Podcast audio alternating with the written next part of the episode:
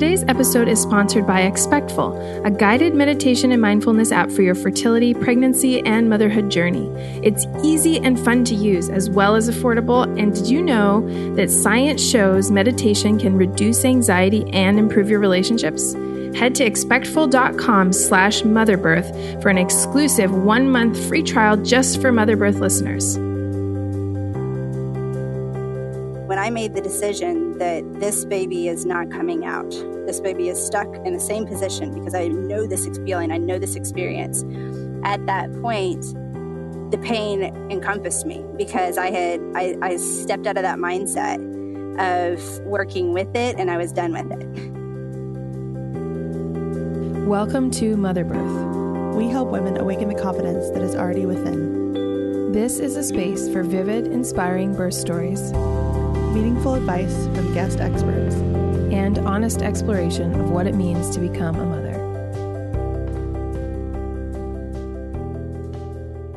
Hey everyone, welcome to Mother Birth today. Laura and I are here with a guest that is someone I met recently on my travels. A lot of you know that I've also been traveling for the last few months, and we just spent uh, a month and a half in the southern United States. So, Nashville, Tennessee, Georgia, some areas around there. And I actually met our guest today through Airbnb, which is kind of kind of funny. We'll probably get a little bit more into that story, um, but it was a very serendipitous connection. We ended up staying in her house while in Nashville, and totally connected um, over a lot of things, including motherhood and and all of the things that go with that. So, Ashley Logsdon is our guest today. Ashley, do you want to introduce yourself and tell us a little bit about you?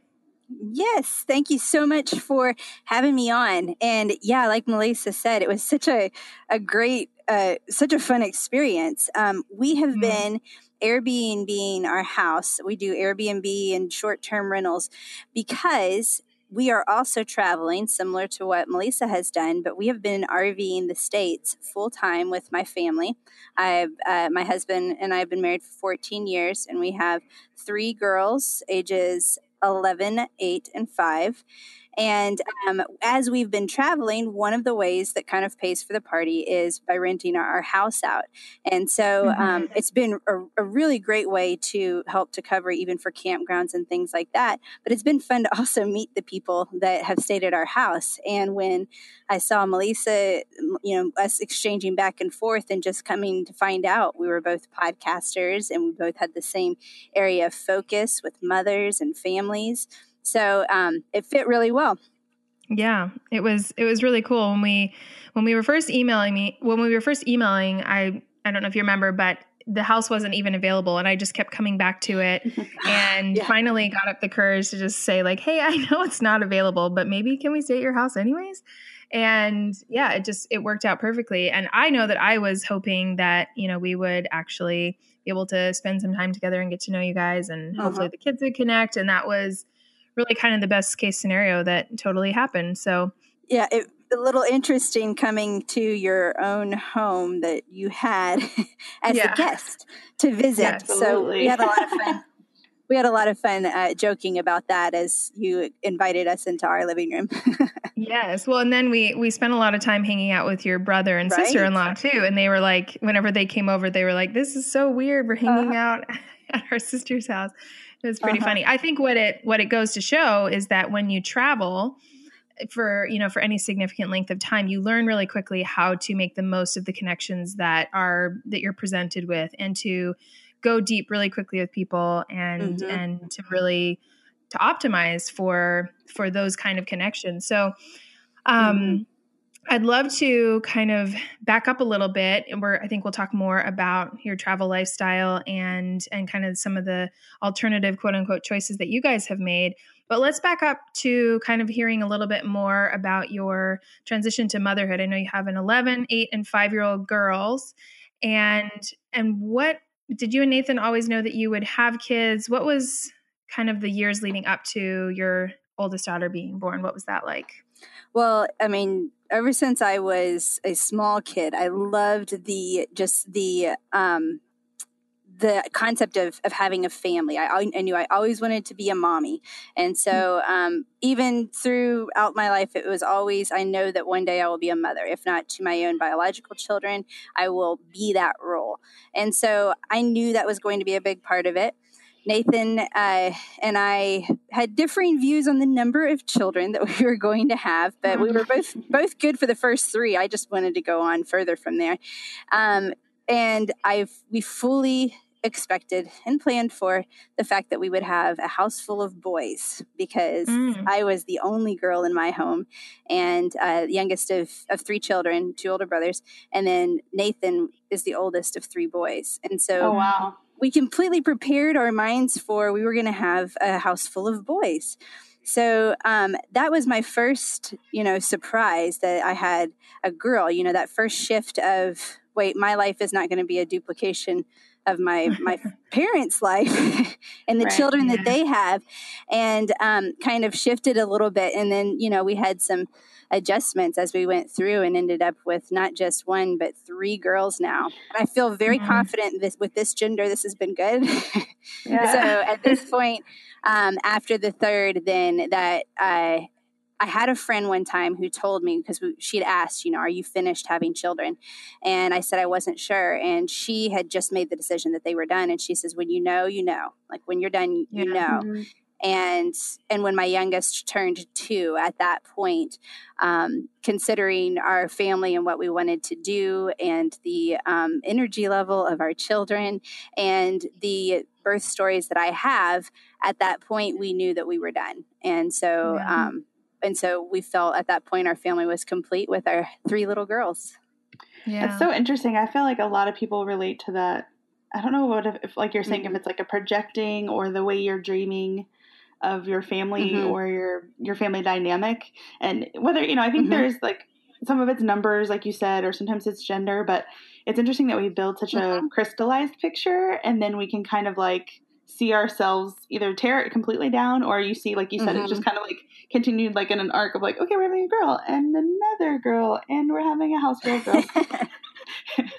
but so right. many uh, so right. many people will identify with that i think it's such an interesting part of our like psyche that we have that attach i don't know like that picture yeah i think for me you know growing up with so many girls in my family there's eight girls and two boys in my family and i definitely felt more comfortable with you know mothering girls that just felt like a default setting that made a lot of sense but then my oldest was a boy and then our second was a boy and so i was like very much like you like you were mm-hmm. sharing ashley just kind of in my uh-huh. mind was like okay well i'm going to be a mom of boys and i remember really distinctly a friend of ours who was um, kind of a mentor to to my husband when he was younger, she had had three sons and she just had articulated on a number of different occasions that having boys was her favorite and you know she just wouldn't have had it any other way and i kind of locked on to that in my mind like oh this is kind of not ideal but just i'm just going to go all in on being a boy mom you know mm-hmm. and you just kind mm-hmm. of like get it in your head that this is what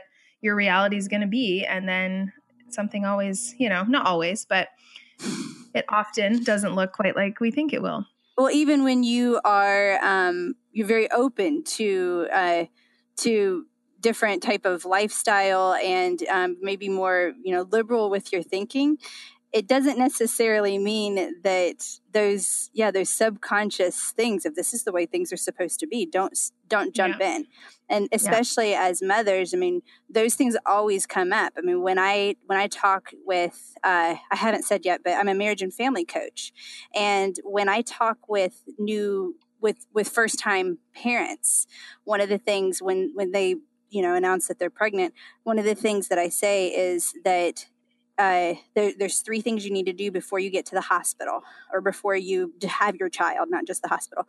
Before you have your baby, you need to educate yourself on cesareans, on vaccines, and on circumcision. And mm-hmm. the reason, and I'm not saying that you know you have to do it a certain way.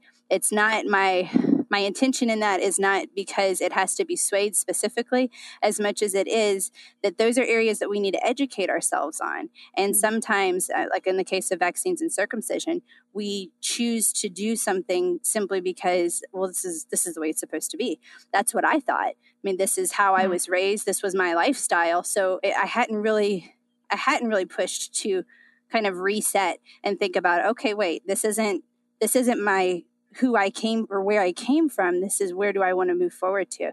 What do I want for yeah. my family? And what's a mm. good fit and a good decision for our family moving forward? Yeah. And I know the cesarean thing is is close to your heart because of right. the birth experiences that you had that were, you know, so different from what you expected and from what you were hoping for going into those experiences. And I want to get to that, but I want to ask you first, did you have any other expectations, including any expectations about birth going into motherhood that came from how you were raised? Um well, I anticipated of course, the birth order was the one thing the, with the mm-hmm, genders. Mm-hmm. Um, I expected to have a little bit larger children. Very thankful that did not happen. I was not. I was nine three, and thankfully my my biggest was eight three. So I was I was okay with that. Um, and uh, other than that, some vaccines was a big thing for me because it was something that I had I knew nothing about, and it that was something that I didn't put a lot of stock into at the beginning. And then at the end started getting, started freaking out a bit because I realized, wait a second, I, I kept thinking I had more time and I forgot about the mm-hmm. fact that, I mean, when you are in the hospital, there are so many decisions that are made before you leave. And in my situation, yeah. I was going into a hospital setting. Um, I was at a very different stage in my life than where I am now.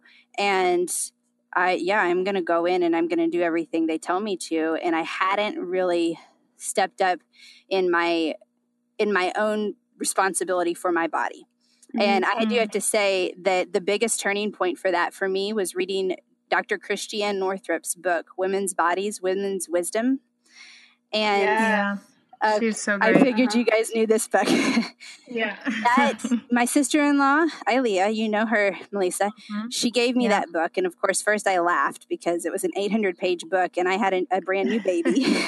and then I devoured every single page, and it changed me so much in recognizing the power we have of being responsible for our own bodies and knowing them mm-hmm. and not just mm-hmm. you know, not mm-hmm. just placing the medical world as our enemy but recognizing that why are we expecting them to read our minds and our bodies like how, nobody is going to know our body better than we do ourselves and we need to own that and uh, kind of be able to take responsibility for it and see it as a beautiful thing not just something broken that needs to be fixed Absolutely. Yeah. And I think when I read, I mean, I feel like I read that book probably in the time when I was really pursuing being a doula and being like, well, this book mm-hmm. has a really good title. It sounds like it's super relevant for what I'm trying to do. You know, like, mm-hmm. right. And, you know, I think I maybe had known one other person who had read it, had the same reaction. I think I went to Powell's and bought it for like $5, like an old copy. Mm-hmm. That looked like it should be like in a book exchange in Thailand or something. right. And I was like, I don't. I this isn't really. Uh, before I opened the book, I was just like, well, this is going to be like for me to learn stuff about like what I'm going to do. Like this isn't for me. I'm just like mm-hmm. in my early twenties. Right. I'm not like getting get pregnant anytime soon. I'm not like going through menopause. I don't have hard periods. Like I wasn't there to problem solve. I guess you know. but I was right. so shocked by that realization that you shared so beautifully, where it was like you kind of awakened to this idea of like, oh, this is a whole space I've never opened myself up to about myself. Right. Mm-hmm. And it it's empowering for you, but it's empowering. We talk about this. It's empowering as a mom to come. You have to make those decisions for your kids. So then you start reflecting back to yourself, and you're like, I want to make those decisions for myself. Then you start looking right. at your partner, and you're like, I want you to make those decisions for yourself, and I want to help you do that. And then you're like, Mom, I also would like you to make those decisions for right. yourself. and I think that book does such a good job of really inspiring that. Oh, it does. I yeah. mean, it did. It changed the trajectory of where our family was going to go, and especially, yeah, how I am going to promote to approach womanhood with my daughters because mm-hmm. that was the first time that I that I actually started to look at you know menstruation as not being a curse and something I have to just um, you know, muscle through and deal with, but being a beautiful mm-hmm. part of who we are as females. And so it did. I mean, that changed the way that I approached it with my girls. And now my girls, as we're we're nearing, you know, puberty and adolescence, I mean, we have had they, they know a lot. We've had a very open conversation, and they're not looking at any mm-hmm. of it as it being a dread thing, more as just new stages in life. Mm-hmm. Yeah.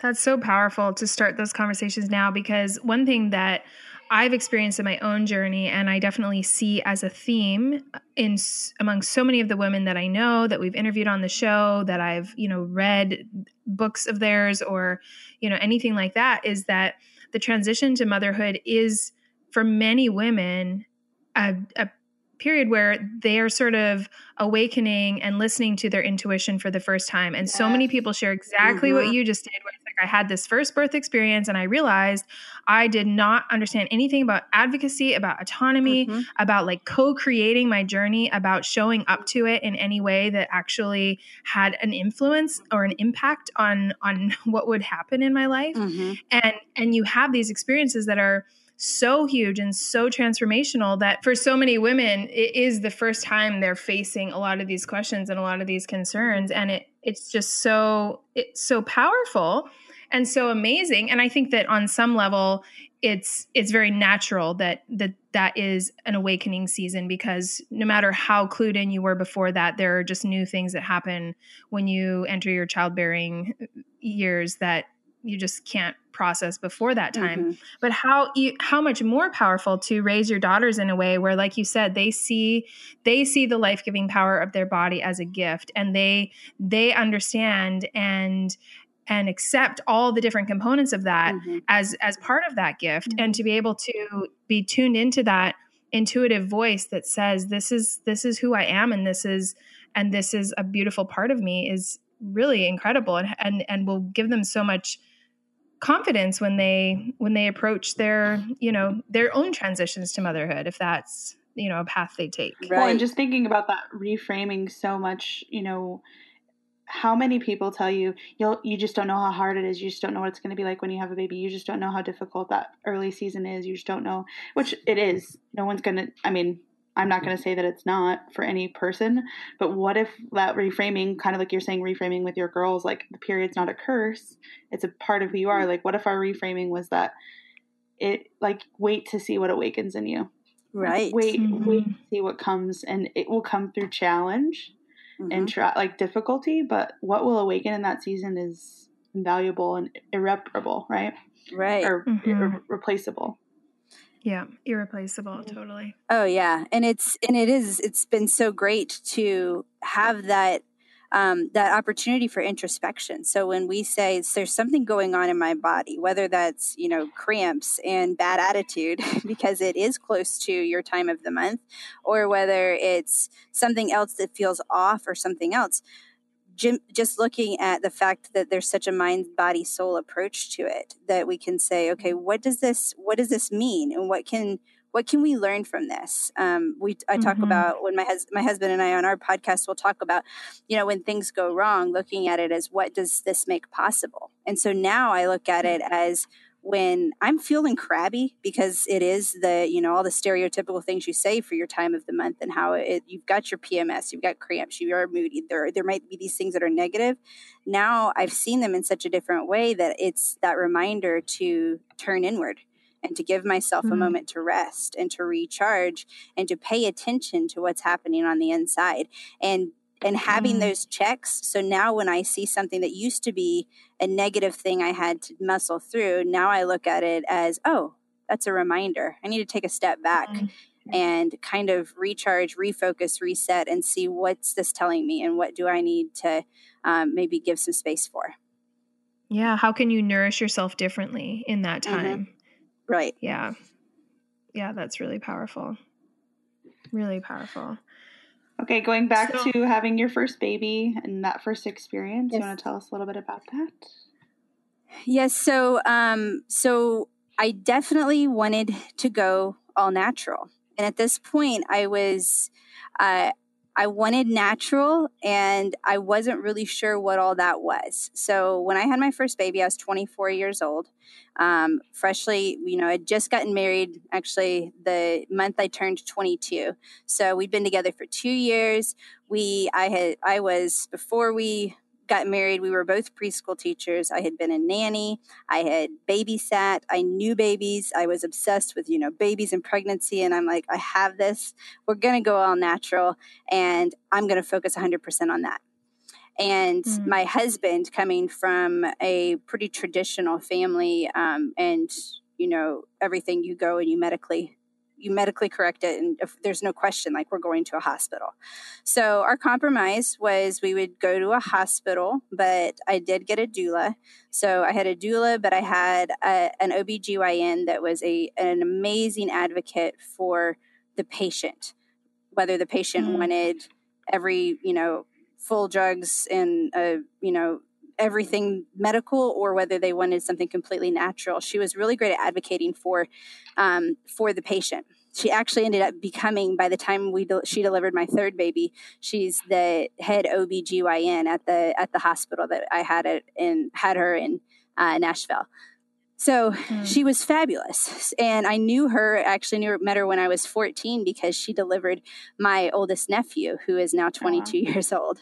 So um, so we had history. Um, I was ready to go. I trusted her. I wanted to go natural, and I thought I was 100% prepared. I had my birth plan. I understood being flexible. I'd taken my birth classes. I had done the research. Fig- you know, knew where I went went with vaccines. Knew I was having a girl. I thought that I was fully ready.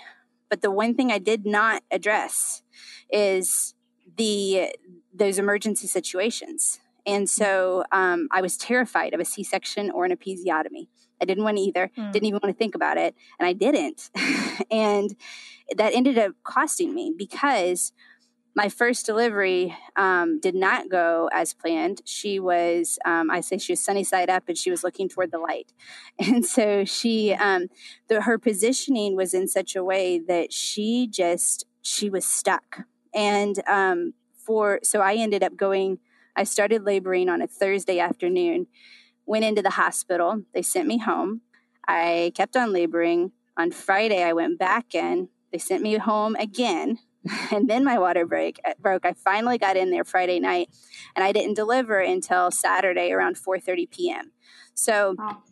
Thursday to Friday was pretty intense and I was pretty exhausted at this point. When I got to the hospital at that point, um, my water had broken, but I had failure to progress. And so they, they told me, you know, this is what we have to do. And again, I'm at this point, I had not read the book and I'm doing everything that they're telling me to do. You know, I knew to do a birth plan, but at this point, I, I'm in the throes of it. So she said, you know, we're going to do some Pitocin to get this rolling. And when you have no pain meds and you get Pitocin in mid contraction, it's yeah. a very painful thing. Um, and so at that point, then things progressed faster, um, yet my body wasn't quite ready to go there. And um, mm-hmm. it ended up that for all, actually, for all three children, and I'll go faster with some of them, but that transition which I had already prepared. You know, this is going to be the hardest part. Once I get over trans- transition, it's easy from there. And for me, transition was nothing compared to pushing. And so mm. for two and a half hours with uh, my first, uh, I or no, I, I think I, did two, I pushed for two hours with Clara, and um, and she didn't budge. She was too high for uh, forceps. They couldn't suction her out, but she was just, she had already gone down into the birth canal, but she was too high for them to do anything. And her heart rate started dropping. And so at mm-hmm. that point, it was, we're going to rush in and go to, go and have a C section. Mm-hmm. So they um, they gave me the nurses, you know, with me being a first time mom, they weren't fully confident that I knew how to push. And so even though the um, I mean, looking back at it, you know, there are all these questions I have as to why they chose to do what they did, and why, of course, I wasn't really in the mindset to negotiate the decisions at this point. And, mm-hmm. um, but they gave me an epidural, like a heavy duty epidural, to see if I could push that way. And that didn't happen mm-hmm. either. So, really, with my first pregnancy, I kind of had the sampler platter because I had all natural, and then I had with this epidural, and then I had a C section. Um, and so the, the epidural, I think they gave me a higher dosage because it was kind of that was the prep for the C section. So I pushed maybe two or three times with the epidural in, and then they went ahead and wheeled me in. Um, but the but the C section resulted in um, I mean, I was so exhausted. And so, you know, because of everything that happened, I experienced the, the cesarean, you know, of course, trying to heal from that. But then I also had vaginal trauma from her halfway down and I mean, mm-hmm. she had you know a little bit of a cone on her head and and so i was kind of experiencing both aspects of having a baby yeah. um yeah and it was i mean it was a good I don't. I would say um, hour and a half. I, no, I think it was about two hours, two and a half hours before I really even saw her. Because mm-hmm. once I got to the operating room, I had been through so much trauma and so much exhaustion. I could barely keep my eyes open, and um, and so my experience of that that first bonding time that I wanted so badly, I didn't get, and. Yeah that was that was um, you, you know I, I there were there were a lot of what ifs after that. You know, what if I had done For things sure. differently? What if I hadn't had pitocin? Yeah. What if she was positioned correctly? And so I knew after that first delivery um, that I mean, first off, it was it was a longer road for recovery. It took me a lot to bounce back with that one, um, and she. Yeah she was she wasn't the easiest um, baby. We had issues, you know, with latching and and all of these things. It, and so, my first birth experience was. I, I'll find the silver lining in it is that I did experience the sampler platter, and as you know, as somebody who works with families, it's great to be able to say I've experienced some elements of the of of a variety of different things um, mm-hmm. which has kind mm-hmm. of been a joke because that kind of happens in my life in general. You know, whether it's the fact yeah. I've been to public, private, homeschool group classes, or whether it's I've tried, you know, I've had a variety of different, uh, you know, labor experiences or anything else. Um, but yeah, so she, so that the first one um, was very intense. And so when I got to my second delivery, at this point, I had a baby who was positioned perfectly. Everything was right. Everything was perfect. So this was going to be my perfect natural delivery. So I was set up again yeah. for the same scenario. And same scenario, um, I went in, and I, of course, I moved faster with this one. My water broke, um, and I was able to to progress everything was great. Everything was natural. And I was convinced this was perfect. And then pushing came again. And after almost three hours of pushing, and my husband making the fatal mistake of saying, I understand, which we know is hmm. not not the nicest thing when you're in the middle of labor. Um, so after after about three hours of pushing, though, um, she was not budging again and it was the same thing it's this feeling of delivering or this this feeling like you are pushing with all your force and your might against a brick wall that doesn't that's solid yeah. and there's not, no progress and i felt that again and i knew that feeling and so i i knew mm. That i was i was done. And at that point pain uh, when you're when you're trying to deliver naturally you your your mind has to to um, understand the pain. And um, and I I'd worked uh, you know I knew how to work with the pain and flow with the pain and um, and go through the contractions. And when I made the decision that this baby is not coming out this baby is stuck in the same position because I know this feeling I know this experience at that point mm-hmm. the pain encompassed me because I had I, I stepped out of that mindset of working with yeah. it and I was done with it. and yeah. Yeah, and so when that happened at that point, um, and this is where I don't even I, I don't know what their decision making was, and maybe you guys know better about it. But um, for this one, they gave me a they wanted to give me a spinal block, not an epidural, and so you can't do a spinal block until you get into the operating room. Mm-hmm. So that meant from delivery room to operating room, I am completely not dealing with pain well at all. And they're, you know, wheeling me through everywhere. And so that one, again, got a little intense because um, it's, it's pretty miserable to try to get a spinal block and try to be still when you are in the middle of pushing labor. Mm-hmm. And um, yeah. so uh, that was a little intense. And then for her, she ended up, the cord was wrapped around her neck and she was rushed to NICU immediately. And so it was a mm-hmm. good three hours before I saw her and um, I, I, say saw her. I mean, I was able to see her, but they, they they moved her pretty quickly, and my husband stayed with her, and so he was able to be with her. Um, and my my even my OB, I mean, she was doing everything she could, pulling strings to try to get her back to me sooner, um, and mm. and it just it wasn't there. So mm-hmm. here I have two situations where I was dead set on doing natural, and I, uh, you know, with with my middle daughter, I eliminated the what ifs, not, you know, what if she was positioned correctly? Well, she was. What if there was no Pitocin? Well, there was none. Everything was right and yeah. it still happened. And so yeah. by the time the third baby came around, um, I was, it had been two and a half years. I'd had two cesareans, and it was kind of understood that at this point I was going to need to do another cesarean. And I was pretty concerned about uh, you know, risking getting in that position, especially after having two of them um, within the span of the past four years, or not four years, uh, mm-hmm. uh, timing wise. There, you know what I mean, in this in yeah. in a in a yeah. fairly close span there.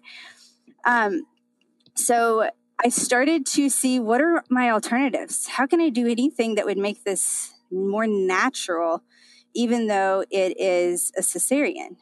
And so I mm-hmm. actually Googled natural cesarean and I came up with this video from, um, I think it was from somewhere in London, and it was these doctors that were doing this. This what's this called is natural cesarean, and um, so a natural cesarean does not mean you do no anesthesia because that's insanity. you are Crazy. having a serious, serious surgery here. Um, but it opens the door to creating more of that natural atmosphere in the operating room. So yeah. um, I showed this video, and I can explain kind of what exactly it looked like for me. But I showed this video to my OB. I sent it to her, and I, unbeknownst to me, at this point, she had actually been promoted to the head of the OBG, uh, uh, or head of head of, of of the department in this. This was one of the most prominent um, hospitals for delivering babies in Nashville. At the time, it kind of really was.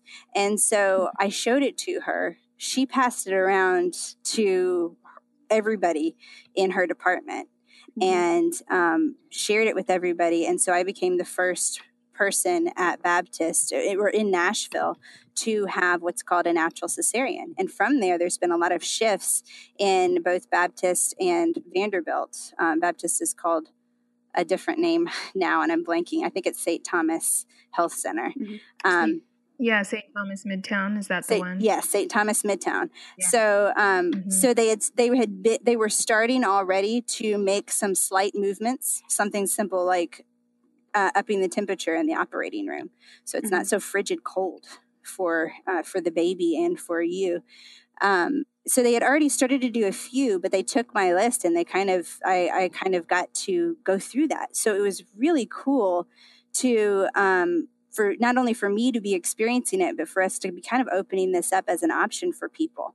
And um, yeah, you're kind of pioneering something, right? And if you go to the Baptist or to the, I guess St. Thomas now, to the website, I, I, there still is a video where they came to the house and interviewed me after the baby was born and um, all of that. So uh, with it, this one That's being cool. a scheduled cesarean, I actually, of course, being all made up and everything else, I have my, you know, the absolute perfect perfect delivery picture that was on the the front of the newspaper, you know, the the family section or whatever.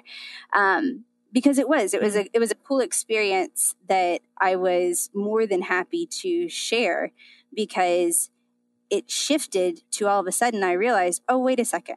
So we know we have natural birth, we have a voice, we we have our birth plans. Um, if we're going in for labor, we want to say all these different, you know, this is how we want it done. But this opened the door to the fact that it's not just in a labor and delivery room. We actually have a voice in the operating room as well.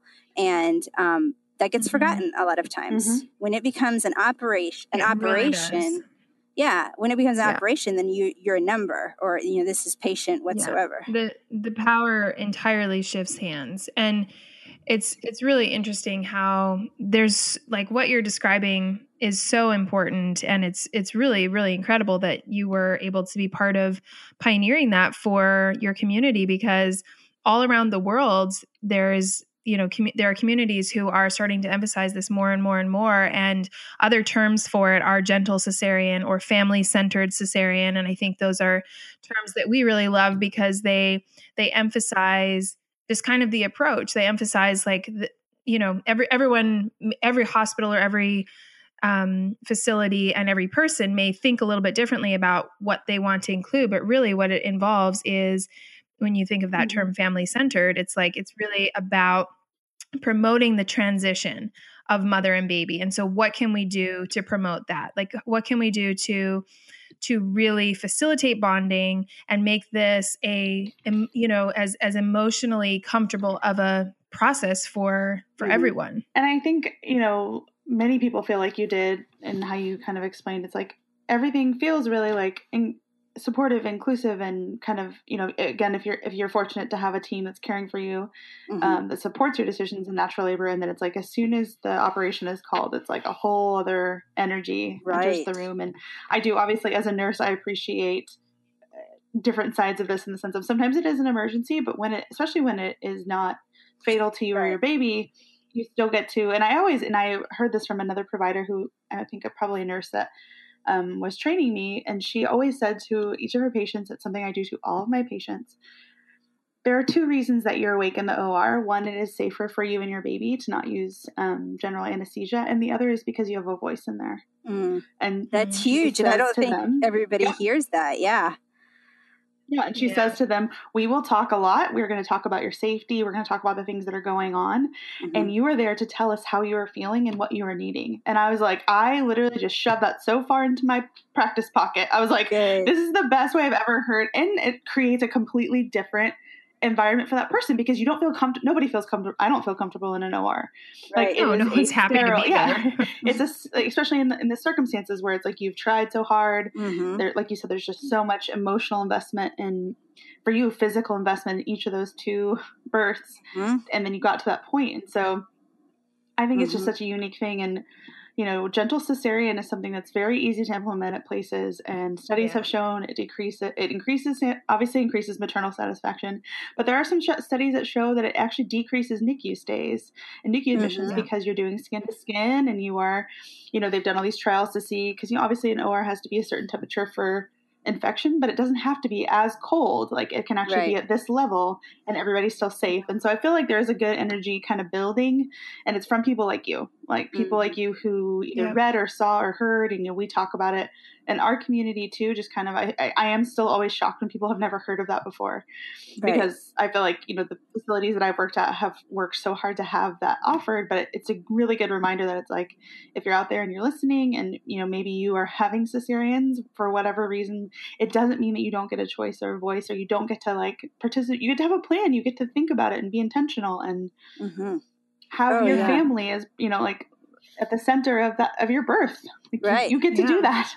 And, and I think that's what you're saying, Ashley, yeah. is that you know, leading up to your first birth experience, like you had thought about and planned for every other thing except for what if that emergency mm-hmm. situation happens. And, you know, and uh, Laura has obviously been a labor and delivery nurse and, and becoming a midwife. And, you know, I'm a doula. And when you have those conversations with women, I think it's, it's tricky because, you know, when we, when we really, emphasize the power of positive thinking and and all of these things there can be this tendency to to avoid thinking about the mm-hmm. worst case scenario because well gosh that's not going to help our mental state you know that's not going to help the affirmations that we're doing or the you know the the, the positive energy that we're trying to generate mm-hmm. um, but the truth is is that when we completely avoid and and neglect to think about some things that that can occur where actually there will be a series of of choices that you would have to make potential you know again there are certain situations that are just like there aren't nobody's going to be mm-hmm. making any right. decisions but for the you know for a lot of cesarean sections like there are a series of choices you will face that or at least that you can choose to face mm-hmm. that can have a really big impact and and thinking through those not in a like doomsday like this is probably going to happen to me sort of way but but really like you did like okay well gosh this is this is something that matters to me. I'm going to apply the same intention that i applied to this other you know these other aspects of this process. I'm going to apply that to this as well. Mm-hmm. right Right. And yeah, I mean, and some of them can be as simple as just having, you know, on the birth plan, specifying that, you know, getting to know what's your procedure. If there is an emergency, in the case of an emergency cesarean, what's the procedure for that? And then specifying that if you are, um, if specifying, you know, if you say you want to have the cord attached until it stops pulsing and specifying either mm-hmm. in a natural delivery setting or in a cesarean setting. And so you have those things there. So there yeah. are some things that, yeah, I mean, having a baby lay skin to skin and, and being there immediately on your chest, walking the baby out, those are all things that you can go ahead and make sure that's clear on the front end know the policies of the, of the hospital or situation that you're going into so that you understand whether that's something that they're used to or not um, so that so then you're all on the same page and and another big mm-hmm. thing that that we did for ours is that with with my third she was scheduled. So um so we had the prep time to be able to do this. And i yeah like you said i mean i understand in an emergency situation sometimes these things don't happen. Um yeah sometimes they're not relevant. right sometimes they're not relevant and right. And so you definitely i mean that's something where the what and what i came to grips with with my first two children and the fact that their birth story was not what I had hoped it would be. Um, mm-hmm. You know, I, I I had to allow that space to kind of grieve what I wished it what what it was. I mean, I had to for all mm-hmm. of them. Mm-hmm. There are still those moments where I kind of look back and wish, man, if I if I was in the same state of mind that I am now, and if I had done things differently, would I have been able to to mm-hmm. have those stories be different. But I can't just look back on all of that with regret. I mean, what's done is done and and we've moved forward. And what I'm looking at is that ultimately what I wanted is I wanted a healthy baby and a healthy mom, and I got that. And that is so precious. And we, we recognize that, I mean, how I mean, how precious that is and what a miracle that is.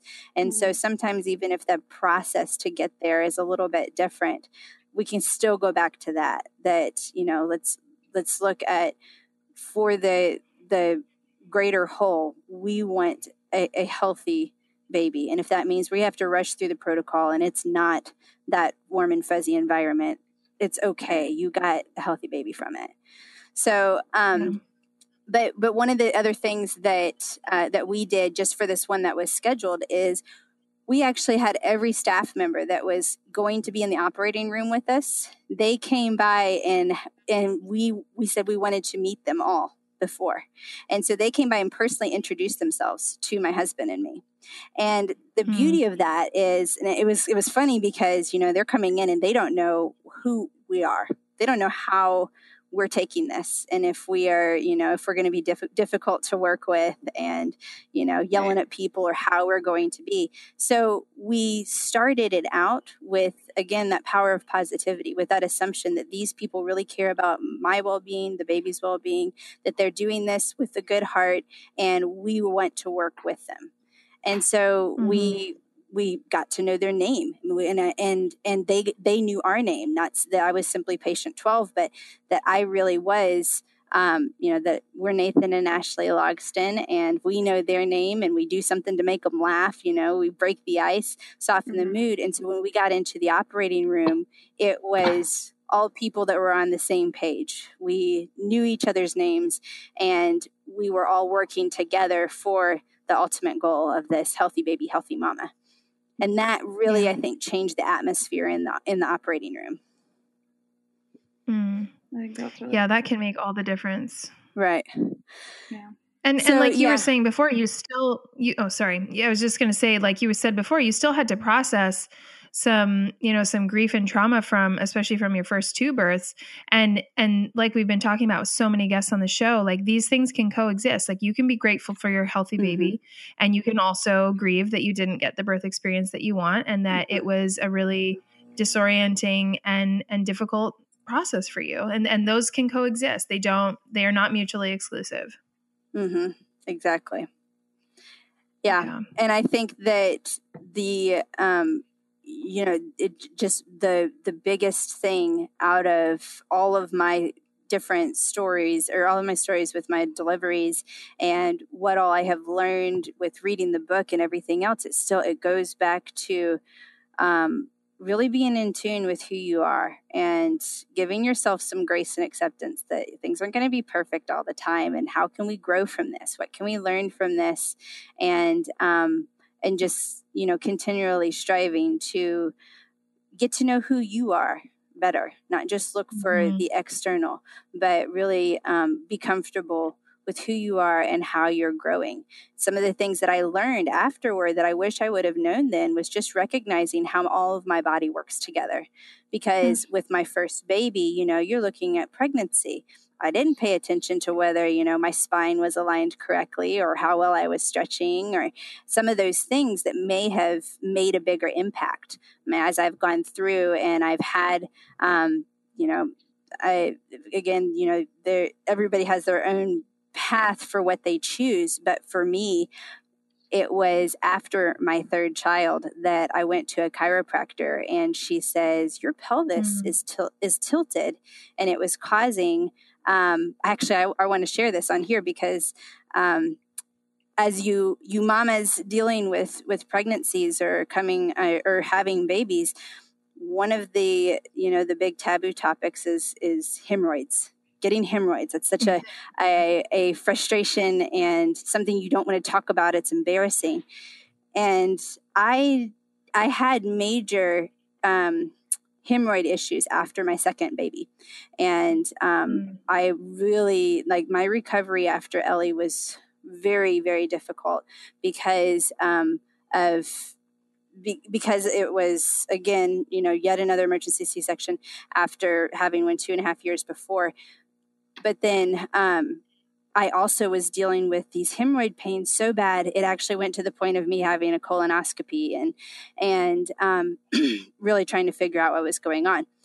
Nothing had happened after that. I have another baby, everything is good, and all of a sudden, uh, when I have an a seven year old and a four year old, all of a sudden I'm dealing with hemorrhoid issues, and I'm thinking, okay, I'm pretty much a vegan diet uh, healthy weight, uh, super active.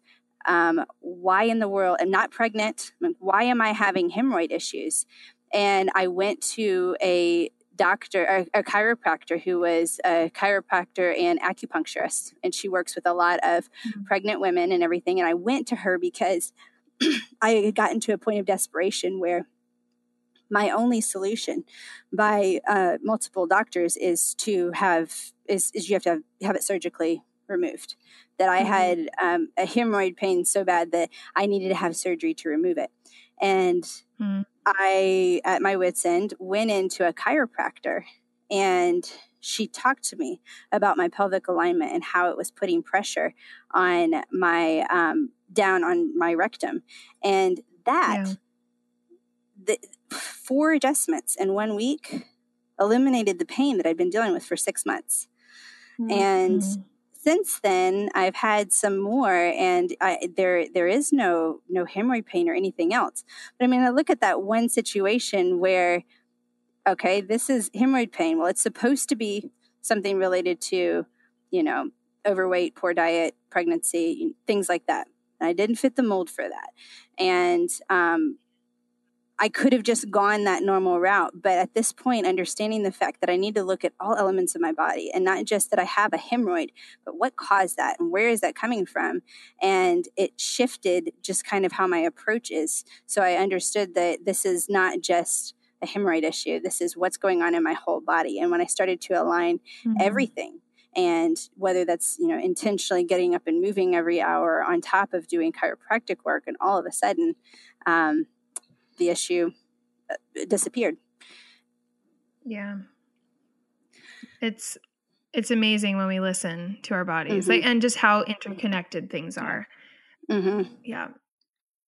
And how often it shows up that you know it's something that's going on emotionally that actually causes you know physical manifestations in our body and how how we can desperately search for conventional answers to you know to the things that are going on in our bodies and and sometimes the answer is is deeper you right. know than that and that is something that um you know i i in being very holistic with my family, we don't ever look at the band aid approach. We want to look at mm-hmm. what's the cause, you know, what's deeper, um, where are the symptoms coming from. And when I do marriage and family coaching, my focus with families is I work with growing families, so families with young children in the home, and helping them to kind of shift from chaos and reaction mode to living a life of intention and not waiting for one day, but really looking now at how you can create that family life you love to come home to. And one of the mm-hmm. things that I do kind of as the foundation with all of my coaching is I give them a personality snapshot first and this is based on DISC assessments. And it's uh, you know DISC personality profiles which have been around for I mean, since the 1920s and um, and i give them not to smack a label on somebody and say this is who you are and you've got to figure out you know this is the only way you are.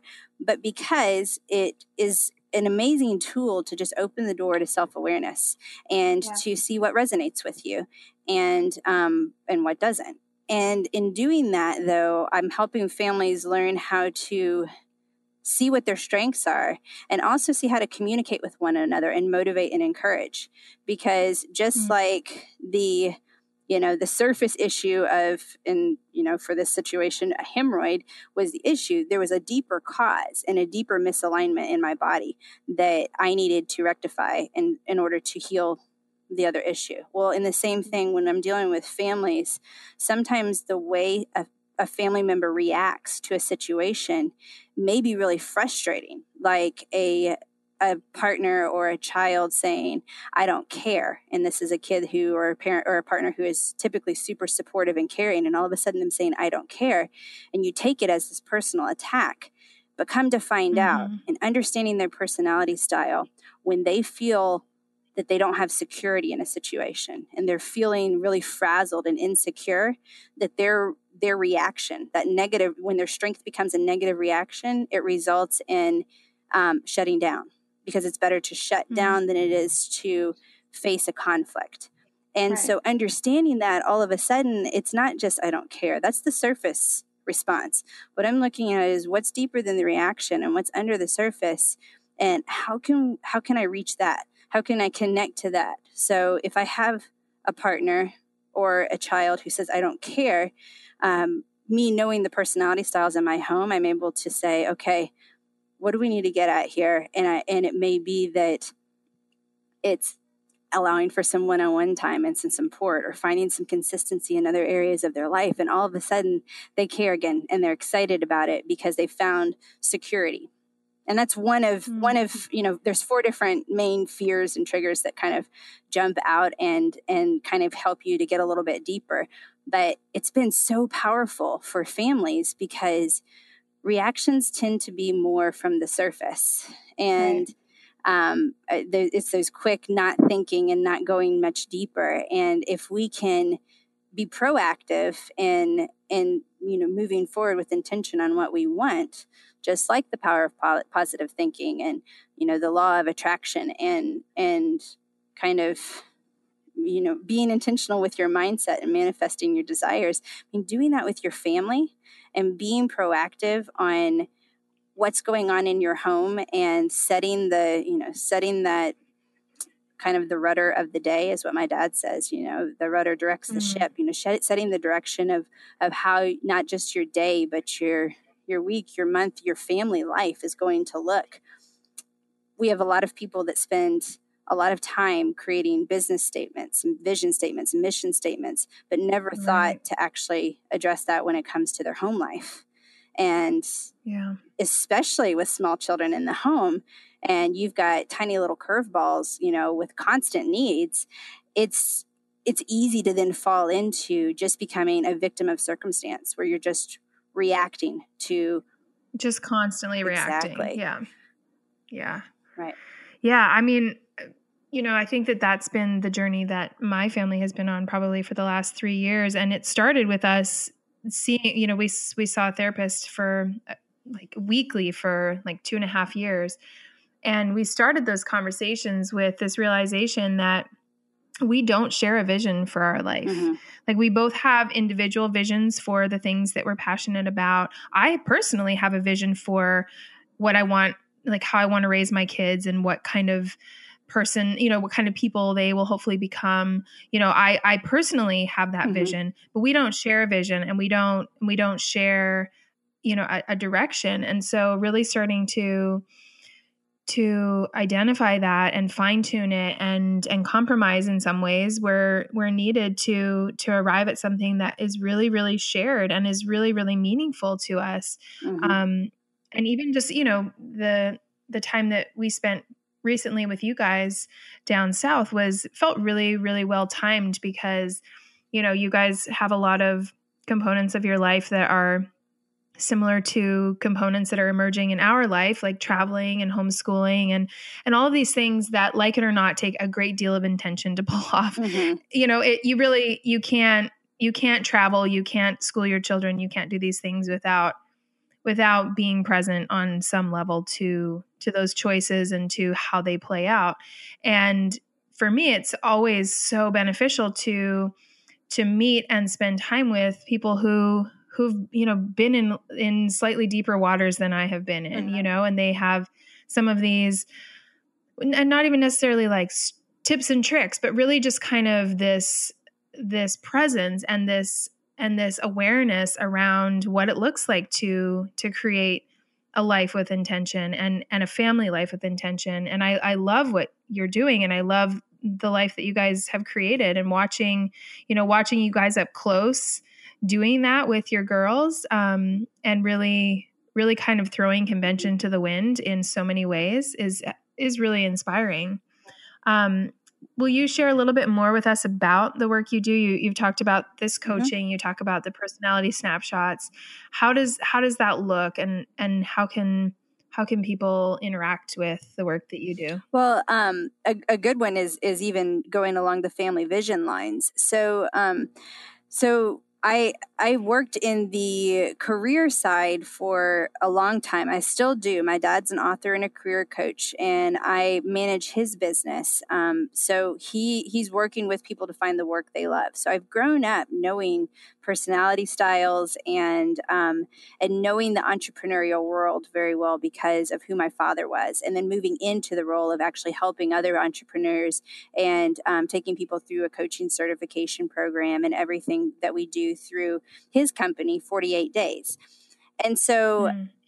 As I started on my own journey of of marriage and then parenthood, um, those gave me experiences to connect and relate in a different way and it was so much my passion i mean it, family has always been my passion and so i was the one who i'd be up in the front speaking about personality styles and how to use them in coaching. And then right afterward, I'm in the back with the couple entrepreneurs that are there saying, okay, now this is how you navigate these different personality dynamics in your home so that you guys, you know, have your sanity and are supporting each other through this, through the up and down process of living this entrepreneurial lifestyle.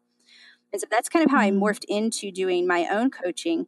And what I kind of have as those those basics, first steps, is understanding who you are, because of course we need to have a good grasp of, of where our strengths are and what might trigger those negative reactive behaviors first. But understand who we are and then coming together with your partner, understanding who they are and starting to work together as a team kind of looking at you know what is your goal? What's what's your goal for your family? And then bringing the kids in. So it's it's understanding the personality styles in your home and then it's creating a vision of where you want it to go. Um, as mm-hmm. a coach it's different from a counselor and there there's incredible merit in, in having counselors and counselors help so much especially with processing through uh, trauma and pain in your life that you have, have been through.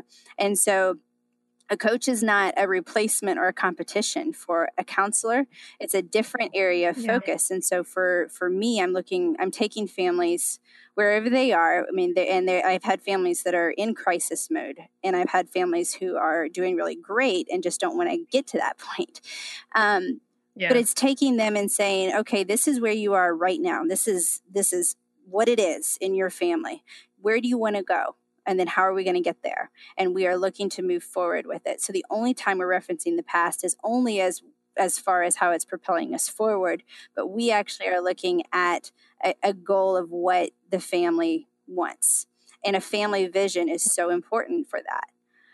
But it doesn't have to be complex. It's not long and grandiose. And I mean, in our home, it's six words. I have small children, and it's six simple words explore, respect, listen, connect, learn, and love. But in mm. doing that one thing, what I did is we we agreed on all of that as a family. It was a unifying thing that we were able to do together. And then we had this statement, you know, on our wall that we can point to and say, "Hey, is what you're doing does that fit this? Is that who we want to be? Yeah. And now it's not just me going, hey, you're being a jerk and stop it.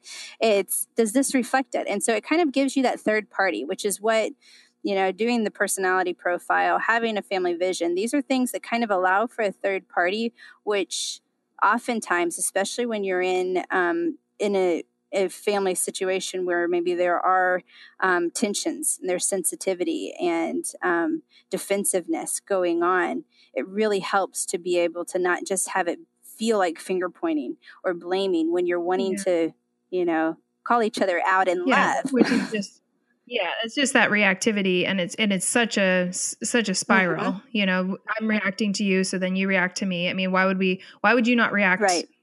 To me because I just yelled right. at you and then and then you just like kicked me because I right. yelled at you. Like, of course, of course, we're doing right, this. Right, And it goes and it spirals down. And uh, so, doing it and involving the whole family has been it's it's been a really powerful thing. And I coach in this topic because I believe so passionately in it for myself. I mean, so often you find people when they are ex, you know, they're qualified as experts in an area or they they speak on a certain thing or teach on a certain thing it's because that's their uh, i mean that's it's personal to them. It has become something that is that personal message. And so um, part of me being a coach is always being willing to grow and be teachable myself. You know, we, we mm-hmm. talk about the mark mm-hmm. of a mm-hmm. great coach is that they have a coach. And so we're, we're always continually growing and morphing.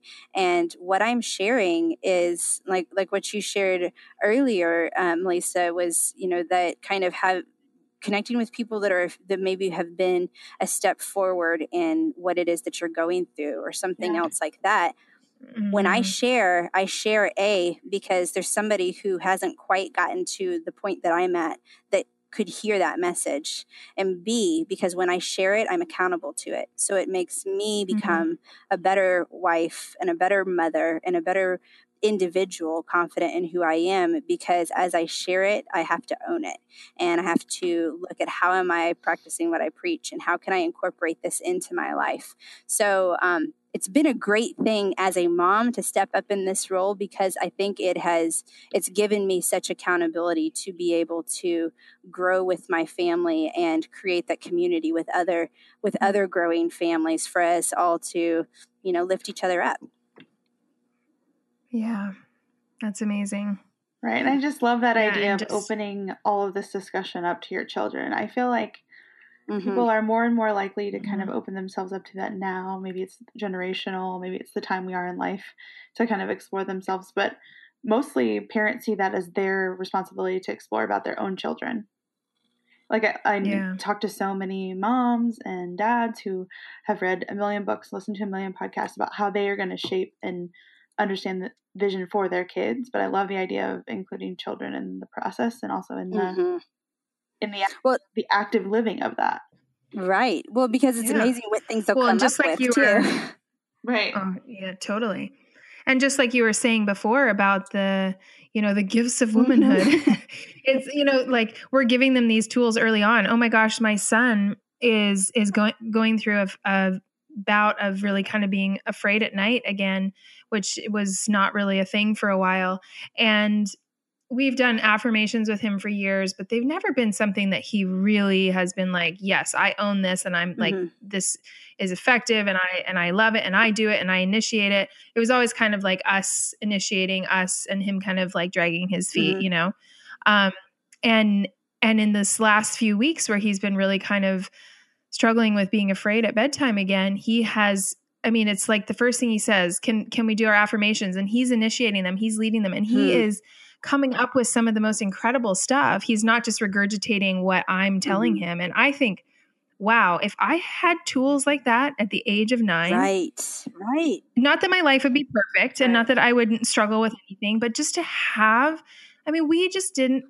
We just didn't have that kind of right. stuff, and and to give these gifts to our children to give the gift to your girls of really being present and intentional with their own life realizing that they have a role in in how their life you know mm-hmm. plays out it's it's so powerful. It is. It is. And sometimes we don't necessarily give our kids credit. I mean we have to think about you know just a few generations ago kids were resources. I mean my dad was remembers at four years old his job was to plow the hayfields i mean they'd set him on the tractor. He was too small they'd have to wait down the seat for him to even get on and he would ride the tractor and plow the fields. Now granted he was raised strict mennonite and that was a different lifestyle but you know there were generations where children were there were many, many children for the fact that they were a commodity and a resource to work on the farm. And our kids, you know, we want to love them and let them be kids and let them just enjoy their youth. Yes.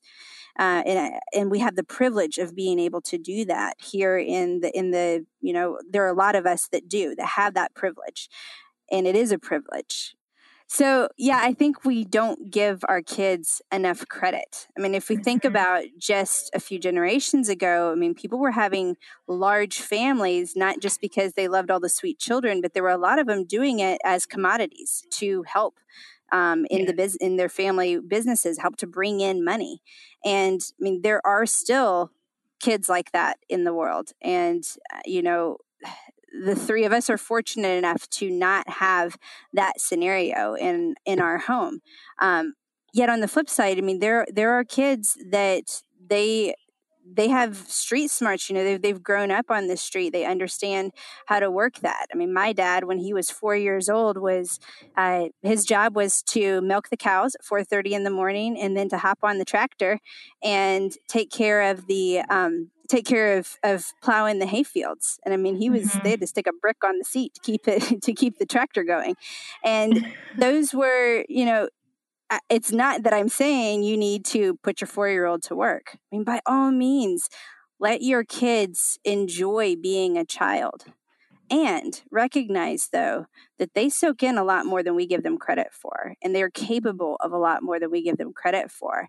And yeah. sometimes those things that we're doing, those planting those seeds, we don't recognize it until all of a sudden, in a moment of need, that's what comes back out and that can be a positive mm-hmm. or a negative so if they're they're sensing the tension in the home and the secrets in the home and um, them being shut out or like what you've you talked about melissa you know planting those seeds of positivity and mm-hmm. um, helping kids to understand the law of attraction and what the golden rule is and all of these things that we can do to help them to understand how to navigate the world then even if you think it was random he didn't do it now all of a sudden you know your son in his time of need is able to uh, pull something draw, and yeah. yeah. to be able to have that tactic to now be able to step up and own it as his own and mm-hmm. that is such a powerful huge. thing mm-hmm. yeah. yeah.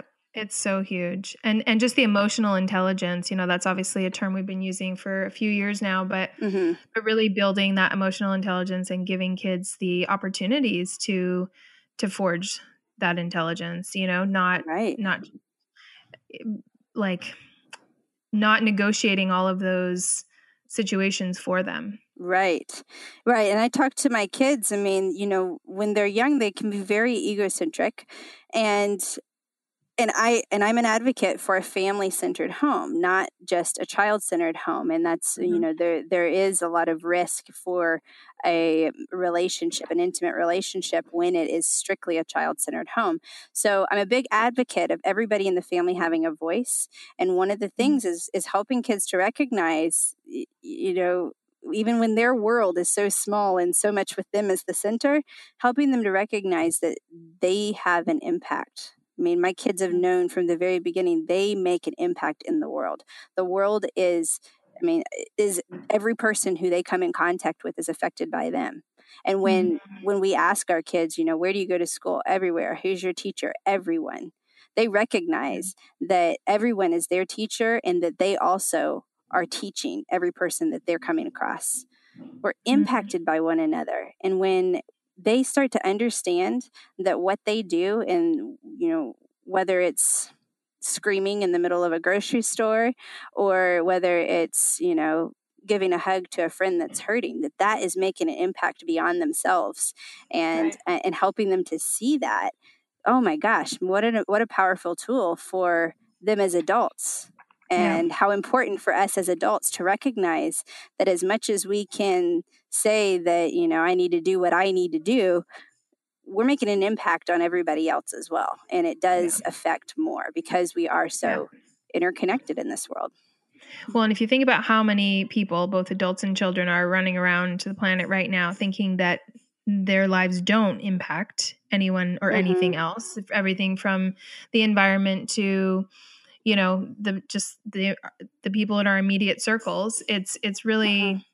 Really kind of scary and i think that yeah putting putting that power back and that awareness and that responsibility back into the hands of children and and not thinking that it's too much to ask of them is a really big step yeah i think yes. it's such a such a beautiful idea and expression that you know i get to see in melissa's family obviously um, and then also just in hearing from women too, and just feeling like we are moving to that place where we really want. I think you know, Melissa and I hung when we were hanging out last talked so much about personal responsibility.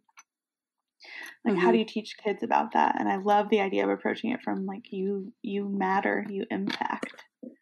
Right, yeah. right. Yeah. And we do. We give our children and us opportunities to reset and reboot wipe the slate clean. I made fun of uh, my husband saying that the other day that we he uh, we could modernize it, wipe the blackboard clean. Nobody has a slate anymore, but mm-hmm. you know have those opportunities to say yes you're making an impact and right now it's a it's not a good one so let's let's just reset let's start again and yeah. those do-overs can be really powerful and you know even my five year old she gets really worked up and I understand, you know, her personality style. She'll get really worked up, she'll get really upset, and she'll come up to me and she'll say, I need to do a reboot.